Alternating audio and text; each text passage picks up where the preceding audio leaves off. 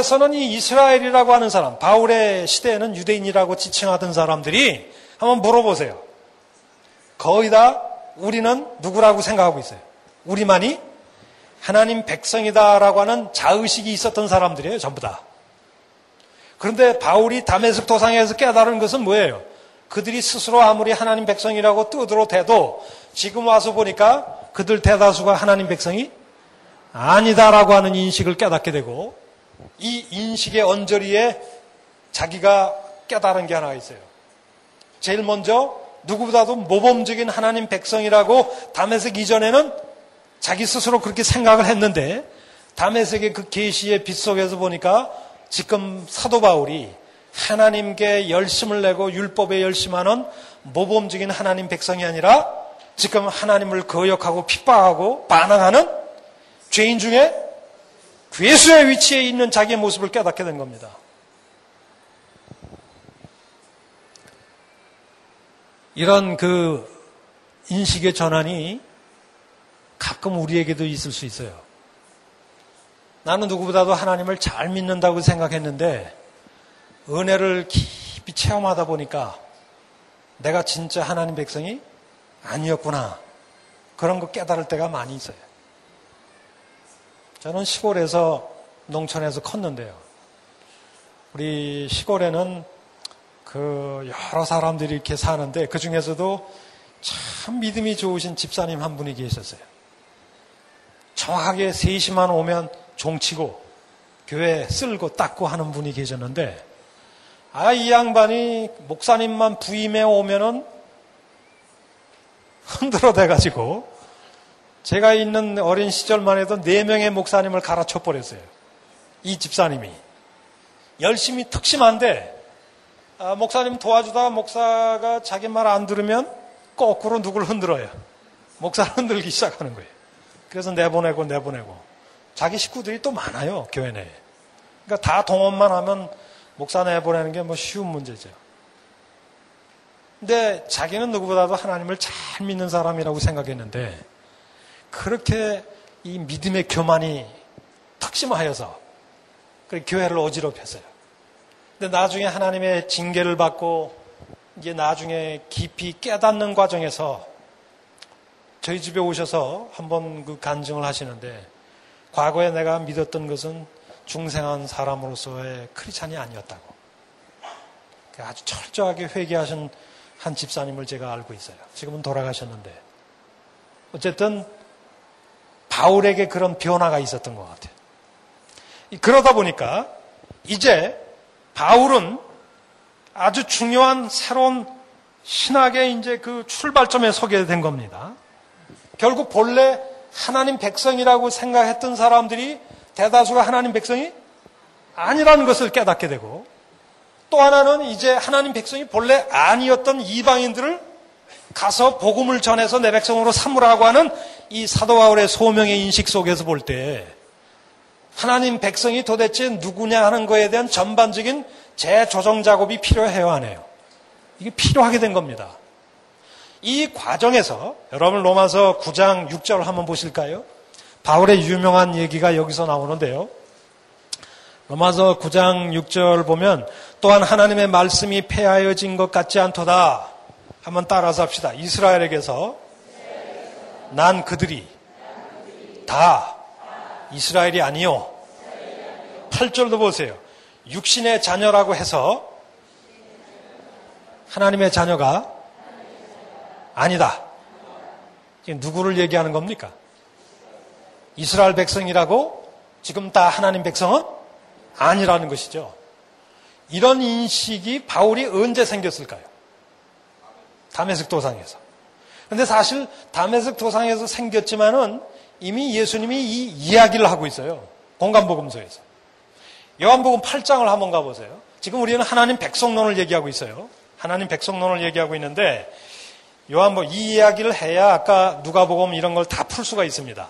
우리가 제일 잘 들여다볼 필요가 있는데 요한복음 8장 8장 그 어, 32절에 보면 진리를 알지니 진리가 너희를 자유케 하리라 이렇게 예수님 말씀하니까 33절에 유대인들이 뭐라고 답변했습니까? 저희가 대답하되 우리는 다 누구의 자손이라고요? 이 말을 다른 말로 바꿔라면 우리는 하나님 백성이요 이런 얘기입니다. 그랬더니 예수님이 너희는 죄의 종이야 하나님 백성이 아니고 죄를 짓는 자마다 다 죄의 종이거든. 그러면서 내 아버지는 너희 아버지하고 틀려. 이런 얘기를 예수님이 하셨어요. 그랬더니 39절에 뭐라고 얘기를 하냐면은 37절에 나도 너희가 누구의 자손인 줄 안다고요? 육신적인 차원에서는 아브라함의 후손인 걸 알아. 그러나 너희가 진짜 아브라함의 자손이라면 아브라함의 행사, 그러니까 아브라함처럼 살았어야 되지 않느냐. 이 정체성의 문제가 삶의 문제하고 또 연결되어 나오고 있어요. 그런데 문제는 여기에 이렇게 그 얘기한 다음에 41절에 너희는 너희 아비, 아비의 행사를 한노다 대답하되 우리가 유대인들의 얘기입니다. 우리가 음란한 데서 나지 아니하였고 아버지는 한 분 누구라고요?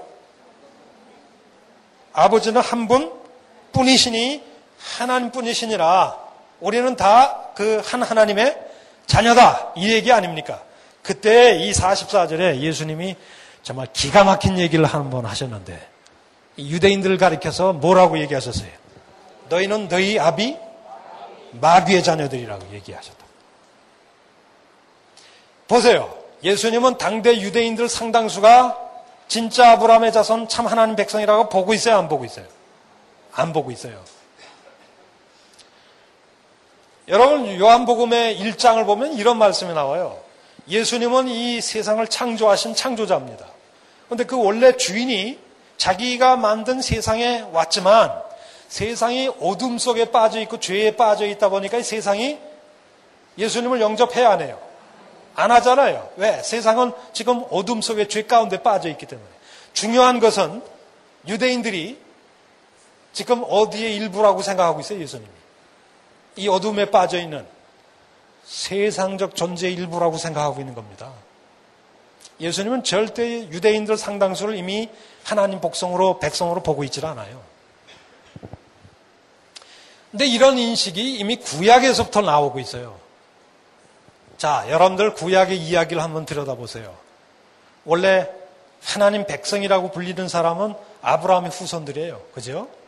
아브라함의 육신의 후손들 야곱을 통해서 이삭을 통해서 줄줄이 나온 사람들이 결국 이스라엘이라고 불리지는 사람들이고 예수님은 구약에서 하나님은 구약에서 이스라엘 백성을 일단은 하나님 백성 나는 너희 하나님이여 너희는 나의 백성이다 이런 얘기를 합니다. 그런데 이 백성이라는 존재들이 역사가 진행되면 진행될수록 사무엘상하, 역대상하, 뭐 열왕기상하 여러분 역사서를 쭉 읽어보세요. 도대체 선한 왕들이 몇 명이나 됩니까? 선한 왕이 많아요? 악한 왕들이 많아요? 여러분 신명기에 보면 율법에 두 가지가 약속되고 있어요. 내 율법을 제대로 지키고 순종하면 들어가나 나가나 뭐가 복을 받고 열방의 머리가 될지언정 꼬리가 안 되고 열방에 임한다고 하는 재앙 하나도 임하지 않게 해주시겠고 모든 일에 만사 형통하게 내가 축복을 해주겠다. 그리고 내가 들어가는 가나안 땅에서 내 날이 장수하고 생명을 길게 얻게 될 것이다. 나는 복의 근원이 된단 말이에요. 이게 하나님의 약속 아닙니까? 그러나 내 말을 안 지키면 어떻게 돼요? 이방에게 임한 재앙이 다 임하겠고 열방의 꼬리가 되고 포로로 잡혀가고 뭔가 얘기들이 다 나와요. 실상 구약의 역사를 들여다보세요. 포로 잡혀갔잖아요. 온갖 재앙들 다 임했죠. 그러니까 이스라엘은 사실은 복받은 백성이에요. 저주받은 백성이에요. 이스라엘의 왕이라고 생각되던 여호와의 김, 여호와 긴, 이 사람들은 다 바벨론에 눈이 빼가지고 다 잡혀갔거든요.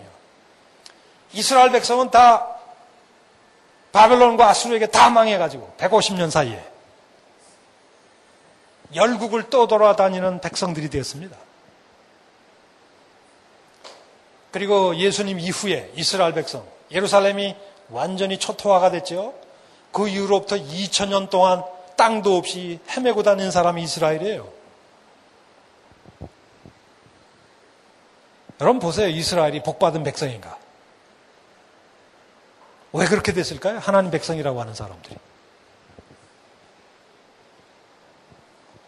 그런데 사도 바울이 사실은 담에색 도상에서 자기 동족 이스라엘이 자기와 더불어 자기의 반역적인 모습 속에서 과거 이스라엘 전체 역사를 다 들여다보게 된 거죠.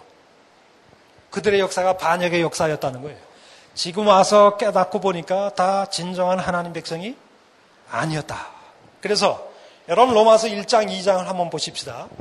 뭐 찾아볼 필요는 없어요. 근데 로마서 1장은 뭐에 관한 얘기입니까? 로마서 1장은 좀 논란의 여지는 있지만 온 이방 백성이 하나님의 진노의 심판 아래 있다 이 얘기죠. 2장은 누구에 관한 이야기를 하고 있어요? 유대인들. 유대인들도 누구 아래 있다는 거예요? 하나님의 진노의 심판 아래 있다는 거예요. 그래서 로마서 3장 9절에 가서는 바울이 선언하는 게 있어요. 그러므로 유대인이나 헬란이나 다 하나님의 진노의 심판 아래, 죄 아래 있다고 이미 선언했다는 겁니다. 이 말의 객관적인 의미가 뭔 줄 아십니까? 유대인이라고 불리는 하나님 백성이라고 불리는 사람들도 이미 누구하고 방불한 존재가 됐다는 거예요. 이방인들하고 다 마찬가지로 이미 하나님의 진노의 대상 속에 있다는 겁니다. 쉽게 말하면 진노 아래 있는 타락한 이 세상적 존재에 불과하다고 보는 거예요. 사도 바울이. 하나님 백성으로 안 보고 있어요. 물론 전체는 아니에요. 상당수가 그렇다는 것이지. 이 과정에서 바울은 아까 우리가 아, 처음에 제기했던 질문인 것처럼 누가 진짜 하나님 백성일까? 이걸 이제 재규명하는 작업을 이제 하기 시작을 하게 되어진 것입니다. 이 과정에서 하나님 백성이 누구냐 하는 것을 규정하는 하나님 백성이 누구냐 하는 것을 이제 재규명을 하는데 원래 이 하나님 백성이라고 불리던 사람들은 누구였습니까? 아브라함의 육신의 후손들이었죠. 육신의 후손. 이 육신의 후손이 지금은 누구였어요? 유대인들 아닙니까? 근데 유대인들이 다 하나님 백성이라는 생각을 가지고 있었는데 바울이 지금 로마서 갈라디아서 담에색 회심 사건 이후로 이게 아니다. 다는 아니다라고 하는 그런 인식을 갖게 되고 있어요. 그러면서 이 유대인들이 다 하나님 백성이 아닌 여기에 또 누가 하나님 백성으로 들어오고 있냐면 본래 하나님 백성이 아니라고 생각했던 이방인들, 특히 이제 기독교인들이죠. 이방 기독교인들. 이 기독교인들이 하나님 백성으로 여기에 이제 들어오기 시작을 하고 있어요. 여기는 못 들어오고, 여기는 들어오기 시작을 하기 시작하는데요. 그 과정에서 이 하나님 백성이 누구냐 하는 것을 규정하는 가장 중요한 바울의 이 구원론이 아까 말씀드린 무슨 논이라고요? 이신칭이 구원론입니다. 이신칭이 구원론은 칼로 말하면 양도 칼날과 같아요. 양쪽 칼날이 있어요.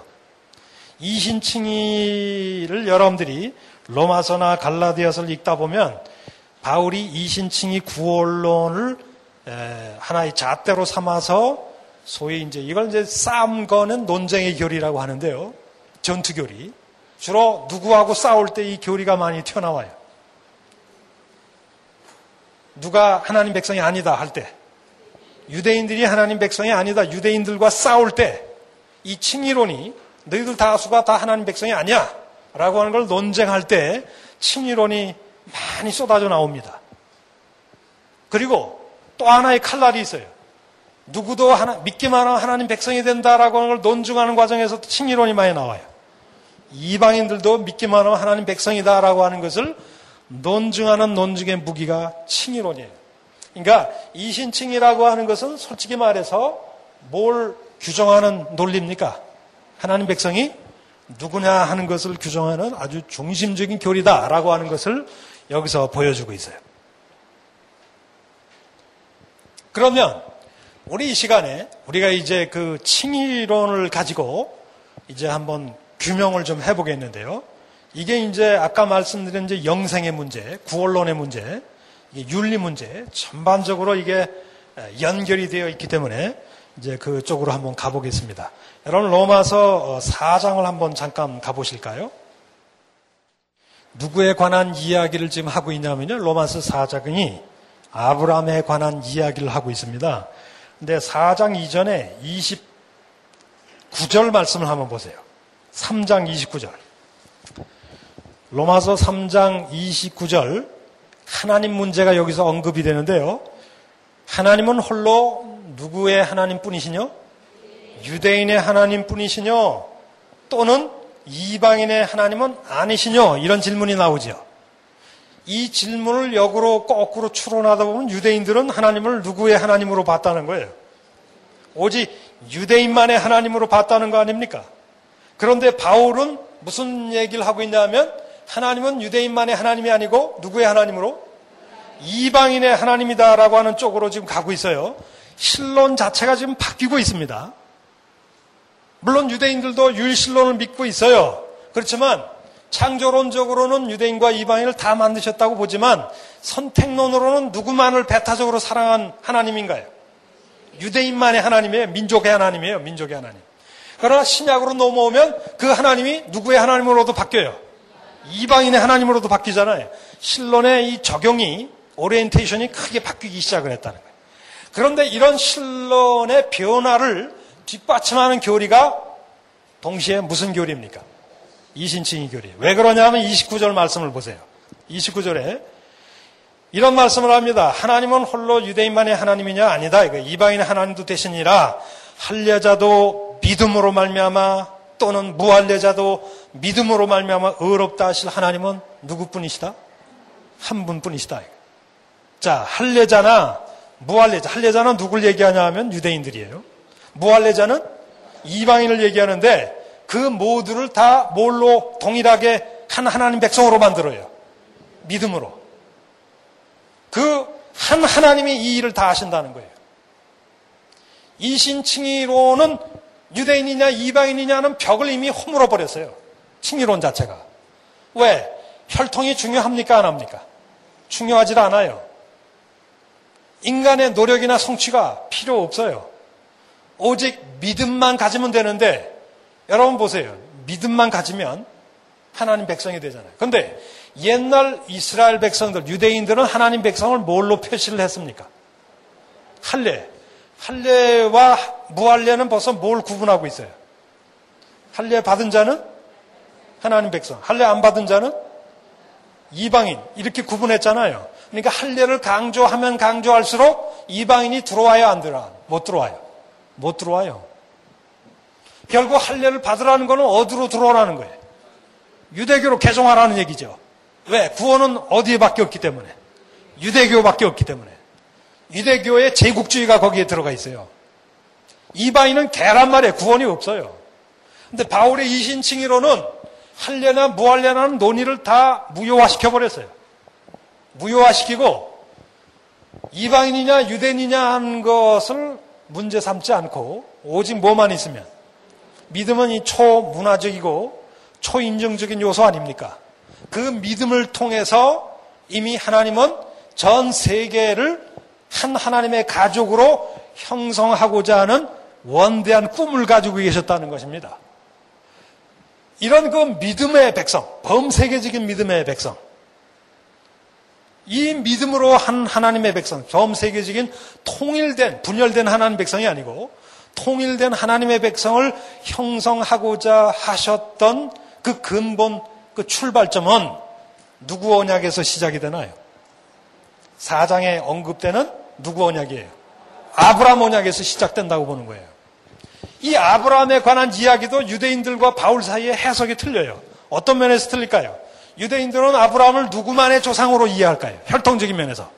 유대인만의 조상이죠. 혈통의 차원에서는. 그 혈통적인 라인을 통해서 형성된 사람이 유대인들이에요. 바울도 예전에 예수 믿기 전에 그런 생각을 가지고 있었어요. 그러나 바울이 예수를 믿고 난 다음에 깨닫게 된 아브라함 언약은 어떤 걸까요? 예를 들면 로마서 4장의 핵심이 뭘까요? 그가 아, 창세기 15장 5절 말씀 그것을 2절에 언급하고 있는데요. 3절 어, 말씀을 한번 볼까요? 4장 3절. 로마서 4장 3절에 성경이 무엇을 말하느냐? 아브라함이 하나님을 믿음에 이것을 저에게 의로 여기셨다라고 했잖아요. 이게 창세기 몇 장 몇 절에서 나온 구절이냐면요. 창세기 15장 6절에서 나온 구절 아닙니까?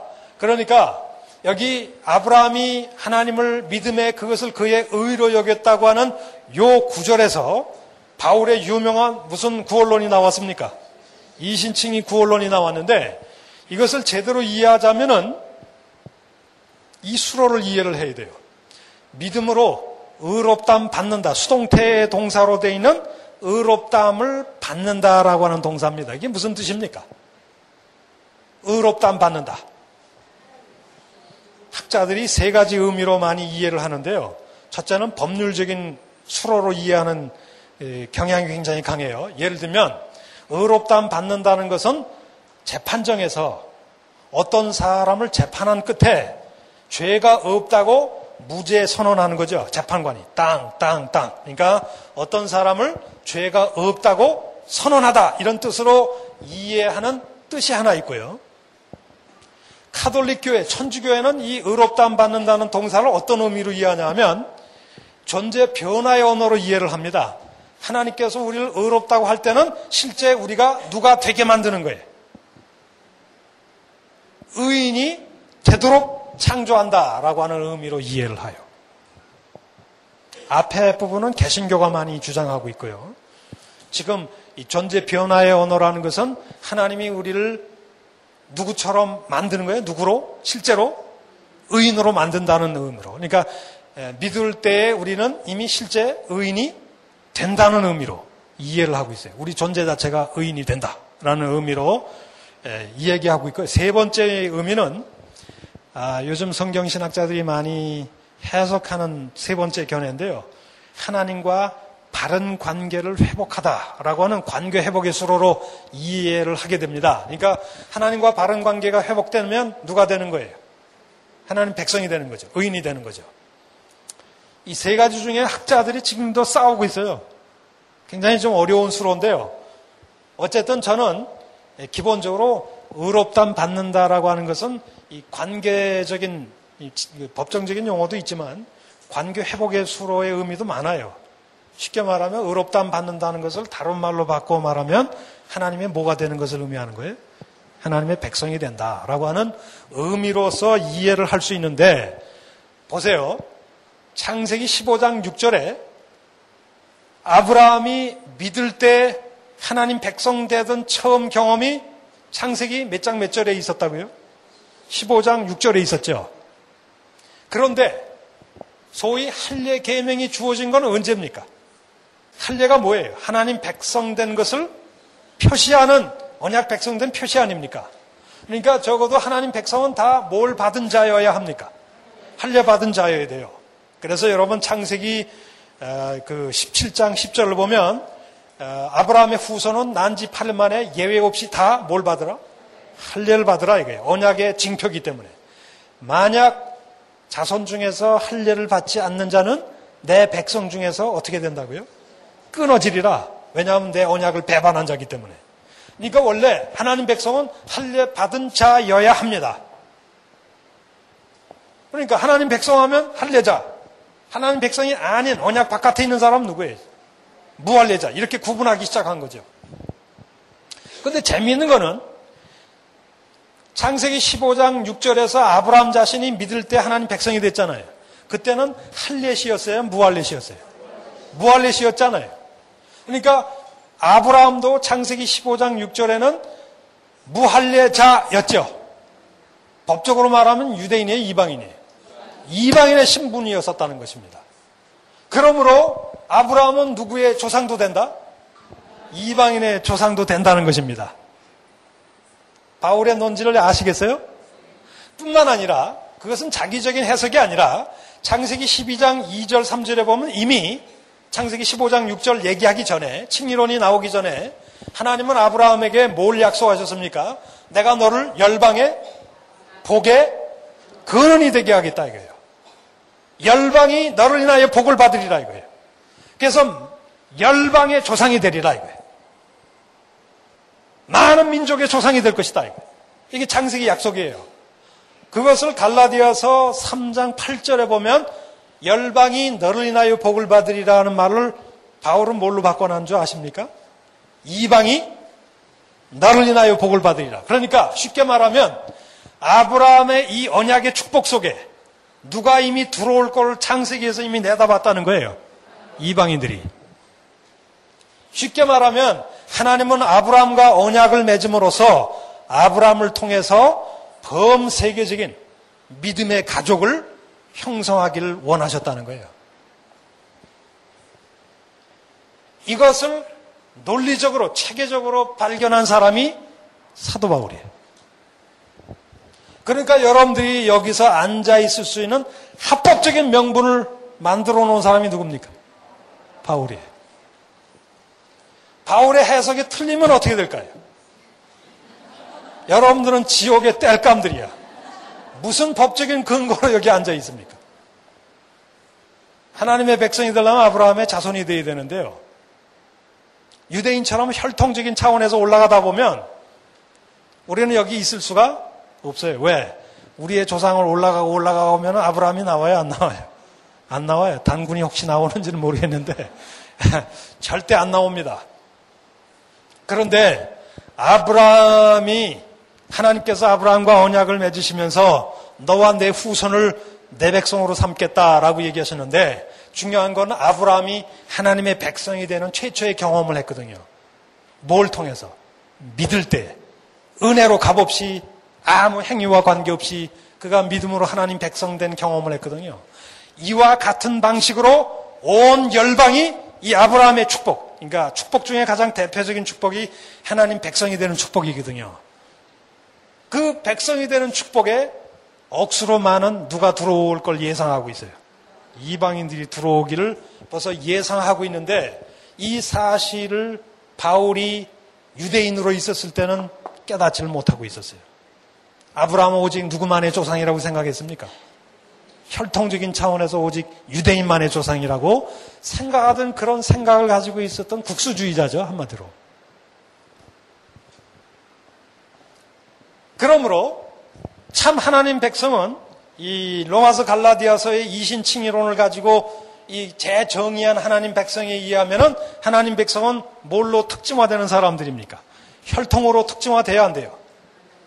육신의 할례로 특징화가 돼야 한대요. 그렇다고 율법으로 특징화가 돼야 한대요. 안 돼요. 왜? 아브라함이 믿음으로 의롭담 받았을 때는 할례 계명이 있었나요, 없었나요? 없었죠. 할례 계명은 언제 주어집니까? 믿음으로 의롭담 받았을 때가 창세기 15장이고요. 할례 계명이 주어진 게 17장입니다. 그죠? 그럼 13장하고 17장은 몇 년 차이가 있다고 구약 학자들이 얘기하냐면 13년의 세월이 간격이 있다고 그래요.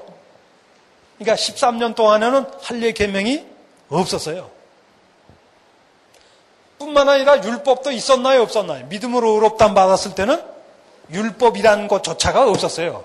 그러니까 율법은 아브라함 때부터 몇 년 뒤에나 주어진 겁니까? 430년 뒤에 주어진 거예요. 후에 주어진 걸 가지고 원초적인 아브라함의 이 하나님 백성된 경험을 규정할 수 있어요. 있어요, 없어요? 후에 주어진 걸 가지고 없어요. 아브라함 언약이 흠법과 같은 의미를 가지고 있어요. 그래서 그러므로 참 하나님 백성은 뭘로 규정이 돼요? 할례나 율법이나 혈통 이런 거 가지고 되는 게 아니고 오직 믿음으로 말미암는 자라면 믿음으로. 그래서 여러분 갈라디아서 이 3장 6절 한번 보십시다. 바울은 하나님 아브라함의 백성을 이렇게 규정을 하는데요. 갈라디아서 3장 8절입니다. 아브라함이 하나님을 믿음의 이것을 그의 의로 정하셨다한것 같으니라. 이건 창세기 15장 6절이고요. 7절 곧바로 결론이 어떤 결론으로 뛰어 들어옵니까? 그러므로 어떤 사람들이 따라잡시다. 믿음으로 말미암는 자들. 이게 참 어려운 표현인데요. 이 헬라어로 말하면 믿음으로부터 나온 자들이란 뜻입니다. 이게 쉽게 말하면 믿음의 백성이란 얘기예요. 믿음의 존재 뿌리를 두고 있는 사람들. 믿음을 따라 살아가는 믿음의 백성이죠. 그러니까 오직 믿음으로 말미암는 자들이 누구의 누굽니까? 아브라함의 아들. 다시 말하면 하나님의 백성, 그러니까 칭의론이 무슨 문제와 연관돼 있어요? 하나님 백성이 누구냐 하는 정체성 문제와 연관되어 있는 겁니다. 오직 하나님 백성은 오직 믿음으로만 말하는 백성이다. 이거 믿음으로. 여기에는 헬라인이나 유대인이나 구분이 없어요. 왜 그럴까요? 아브람 자신도 무할례자. 이게 아브라함의 원래 조상의 출처가 어디예요? 아브라함 때는 유대인이나 이방인이라는 개념조차가 없었어요. 아브라함은 원래 어디 사람이냐 하면 갈대아 우르 사람이죠. 그 조상들은 다 가족들은 다 무슨 신을 섬기던 사람들이에요. 달신을 섬기던 사람이에요. 달신, 달신 섬기고. 이방 민족이에요, 다. 거기서 불러내신 거예요, 하나님이. 자기 백성으로. 평생 이 갈대아 우로 돌아다니는 나그네였습니다. 거기서 하나님이 불러내신 거거든요. 오직 믿음의 기초에서만 그렇게 됐다는 거예요. 그러므로 오직 믿음으로 특징화되는 그런 백성이란 말이니까 참 아브라함의 후손은 뭘로 특징화되는 사람들이에요? 믿음으로. 혈통이 아니에요, 혈통이. 그러다 보니까 이 참 하나님 백성은 오직 믿음으로 의롭담 받는단 말이에요. 그리고 믿음으로 의롭담 받는 하나님 백성 되는 이 근본적인 축복에 창세기 12장 3절을 보면 열방이 이 축복에 참여할 거라고 이미 내다보고 있거든요. 그러니까 이미 하나님께서는 이방인과 유대인 막론하고 오직 믿음만 가지고 있으면 하나님이 값없이 은혜로 누구로 삼아 주세요? 하나님 백성으로. 보세요. 이 하나님 백성이 된다는 것은 뭘 회복한 사람이 되는 거예요, 벌써. 믿음으로 의롭담 받으면 하나님 백성 되잖아요. 그러면 다른 말로 말하면 뭘 회복하는 사람들이 벌써 되기 시작하는 거예요. 하나님의 형상을 회복하기 시작하고요. 또 아까 로마서가 말한 대로 칭의론을 나오는 주변 문맥에서 우리는 범죄함으로 다 하나님의 영광에 이르지 못했는데 예수 그리스도의 구속으로 말미암아 우리가 다 그의 피로 의롭담 받았다 그랬잖아요. 그 결과가 뭐예요? 잃어버렸던 하나님의 영광을 회복한 하나님 백성으로 바로 나타나기 시작하는 거예요. 이 모든 것이 첫 출발은 행위로 됩니까? 믿음으로 은혜로 됩니까? 믿음으로 은혜로 된다는 얘기예요. 이게 바울의 교리입니다, 이게. 철저하게 하나님의 전폭적인 은혜로부터 출발해요. 바울은. 여기에 이미 이방인들이 들어오기 있어요. 이 이신칭의론을 가지고 누구를 좀 때려보십니까?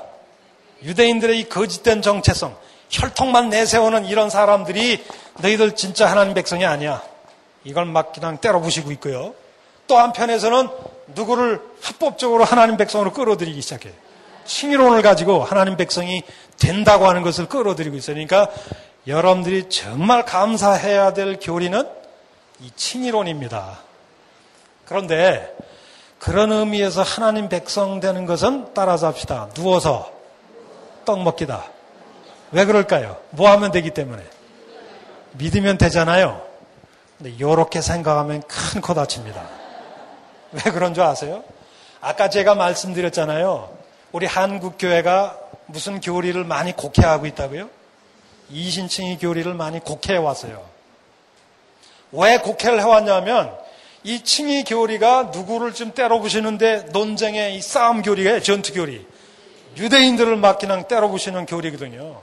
유대인들은 뭘 의지하기 때문에? 혈통 의지하지요. 또 뭘 의지해요? 할례 의지하고.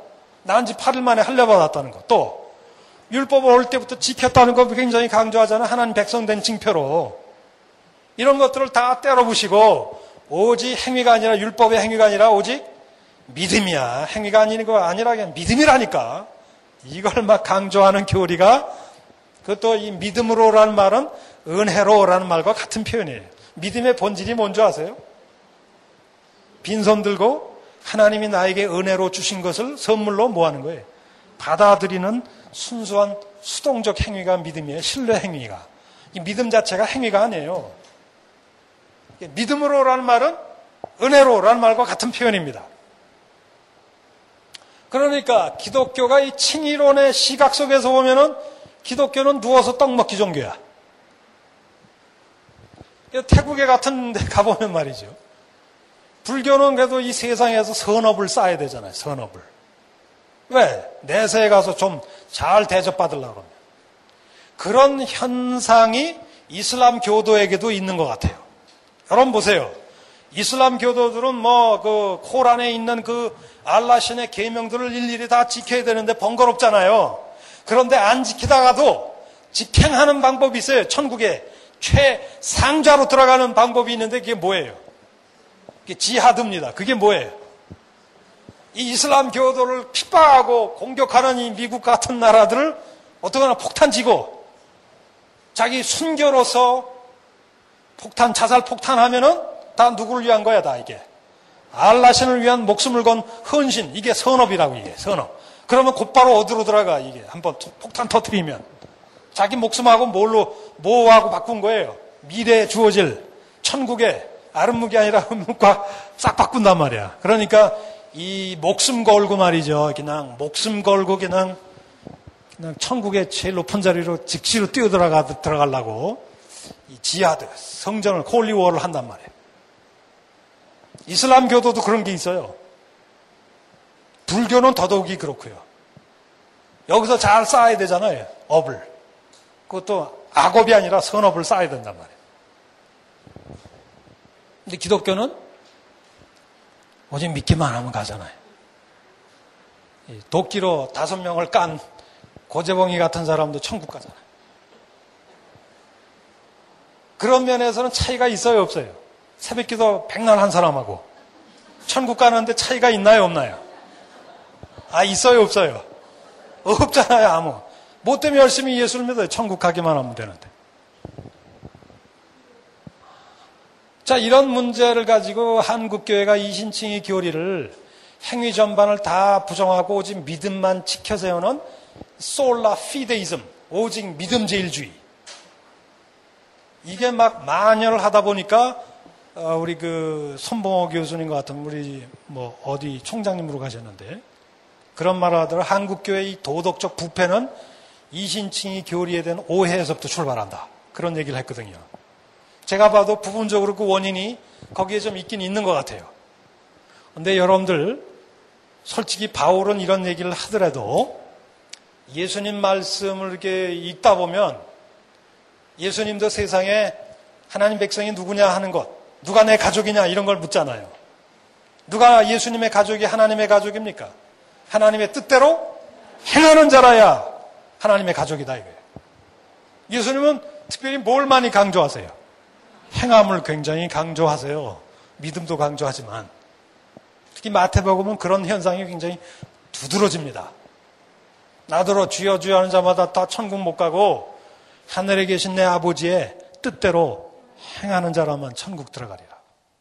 야, 이런 말씀 듣다 보면 바울이 좋아요. 예수님이 좋아요. 누가, 누가 더 좋은 것 같아요? 근데 바울을 택하고 예수님 버리면 큰일 납니다. 바울이 전하는 분이 누구예요? 예수님인데 중요한 거는 바울이 예수님의 정신을 제대로 해석했느냐. 제가 오랫동안 바울을 연구하고 예수님을 연구한 끝에 제가 받은 강력한 인상은 예수의 복음의 정신을 가장 심도 있게 정확하게 이해한 사람이 난 바울이다. 쓰는 용어가 수로가 좀 틀려도 어쩌면 그 바울의 칭의론이 예수의 이 사고방식과 신학을 그렇게 정확하게 대변하고 있느냐. 예수님의 하나님 나라 사상과 여러분 보세요. 하나님 나라 천국은 누가 들어갑니까? 의인들이 들어갑니까? 죄인들이 들어갑니까? 세리와 죄인들도 은혜로 값없이 들어간다고 그러잖아요. 천국은 침노하는 자들이 들어간다고. 예수님이 세리, 내가 의인을 부르는 것이 아니라 죄인들을 불러 회개하러 오셨다고 그러잖아요. 천국은 복음서에서는 은총의 질서예요.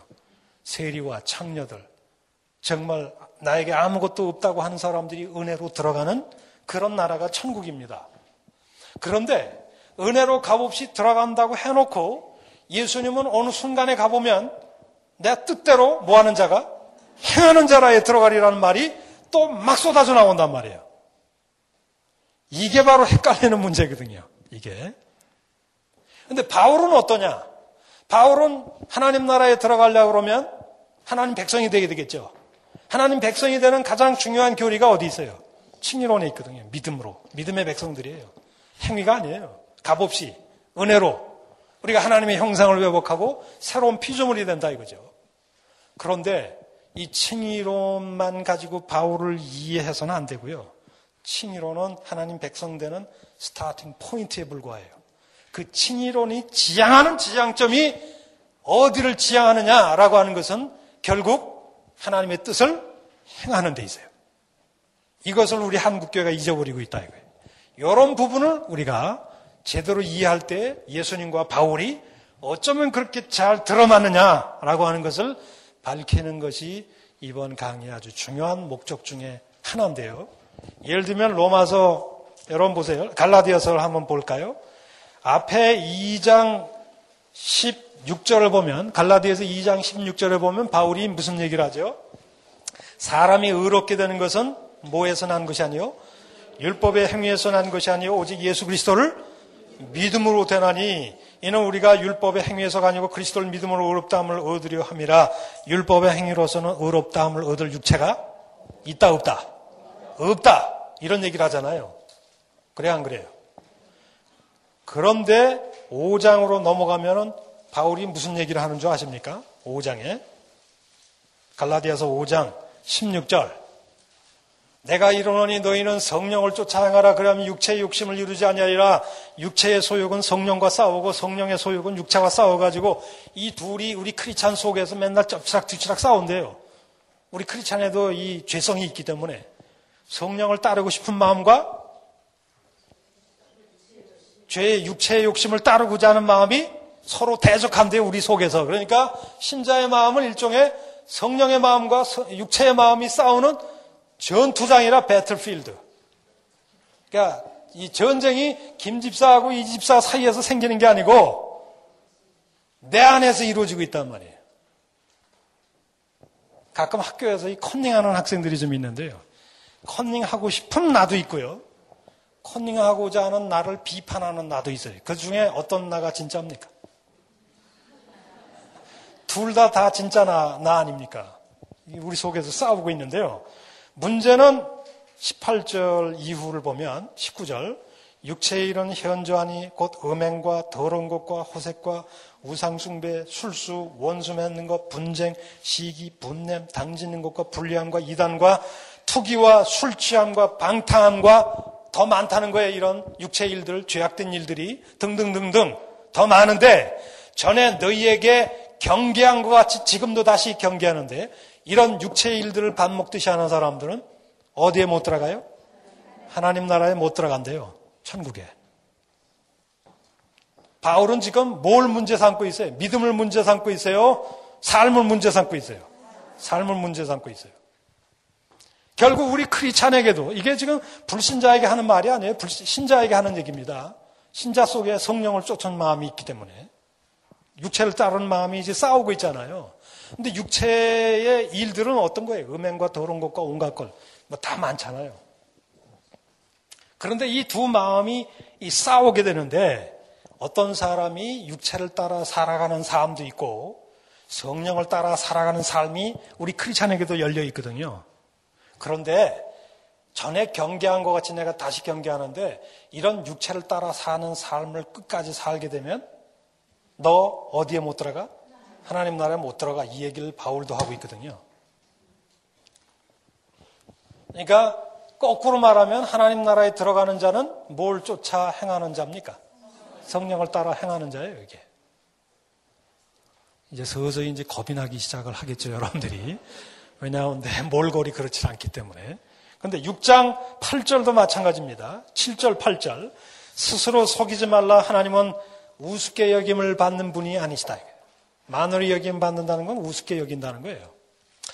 8절에 사람은 심, 무엇으로 심든지 그대로 거두는데 육체를 땅에서 육체라는 밭에다가 헬라어 본문에 보면 육체라는 밭에다가 육체라는 씨앗을 계속 뿌리게 되면 심은 대로 거두니까 거기서 뭘 거두게 돼요? 썩어진 것. 다른 말로 말하면 영원한 멸망을 거두게 된다. 푸도라라는 게 영원한 멸망을 의미하거든요. 성령이라는 밭 속에다 성령을 계속 심으면 거기서 뭘 얻게 돼요? 영생을 얻게 된다면 영생이라는 게 구원론적인 용어 아니에요. 성령을 따라 사느냐, 육체를 따라 사느냐가 영원한 멸망과 영생을 규정한다 이거예요. 이게 바울의 말씀이에요, 이게. 칭의론이 가장 많이 튀어나오는 로마서 6장을 한번 보세요. 바울을 우습게 생각했다가는 바울의 칭의론을 한국교회가 너무 일방적으로 이해를 해가지고 이런 말씀들과 칭의론이 내면적으로 무슨 관계가 있는지 이해를 잘 못하는 분들이 꽤 많이 있는 것 같습니다. 로마서 6장을 보세요. 거기에도 바울이 이런 표현을 씁니다. 자, 이 6장 말씀을 보면 5장에서는 칭의론을 얘기하다가 6장에서는 이제 그리스도와 함께 죽고 죄에 대해서 죽고 그리스도와 함께 다시 산다는 그런 얘기를 하는 부분입니다. 그런데 여기 16절에 보면 이런 말씀이 있어요. 6장 16절. 너희 자신을 종으로 들여 누구에게 순종하든지 그 순종함을 받는 자의 종이 되지 되는 것을 너희가 알지 못하느냐? 죄의 종으로서 죄를 계속 짓다 보면 죄 짓는 사람은 다 죄의 종이기 때문에 이런 식으로 살면은 끝에 뭐에 이르고 사망에 이르고 그 다음에 순종의 종으로 의에게 하나님께 계속 자기 자신을 순종해서 드리면 의에 이른다. 이 말을 그 다음에 22절엔 뭐라고 얘기합니까? 그러나 이제는 너희가 뭐에게서 해방됐어요? 죄에게서 해방되어 죄의 종이 아닙니다, 이제는. 이제는 하나님께 종이 되었어요. 하나님을 위해서 사는 자가 됐어요. 그, 이게 이제 구원받았다는 얘기인데, 구원받은 결과로 뭐에 이르는 열매를 맺기 시작합니까? 거룩함에 점점점적으로 이르는, 이게 이제 일종의 교의신학에서 말하는 이제 성화라고 얘기해요. 점진적인 성화.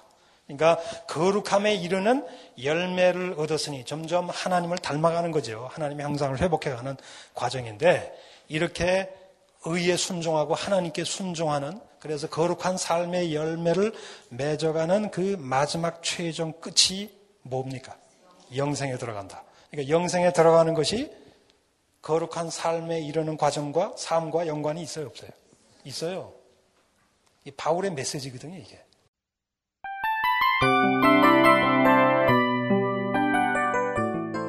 이 프로그램은 청취자 여러분의 소중한 후원으로 제작됩니다.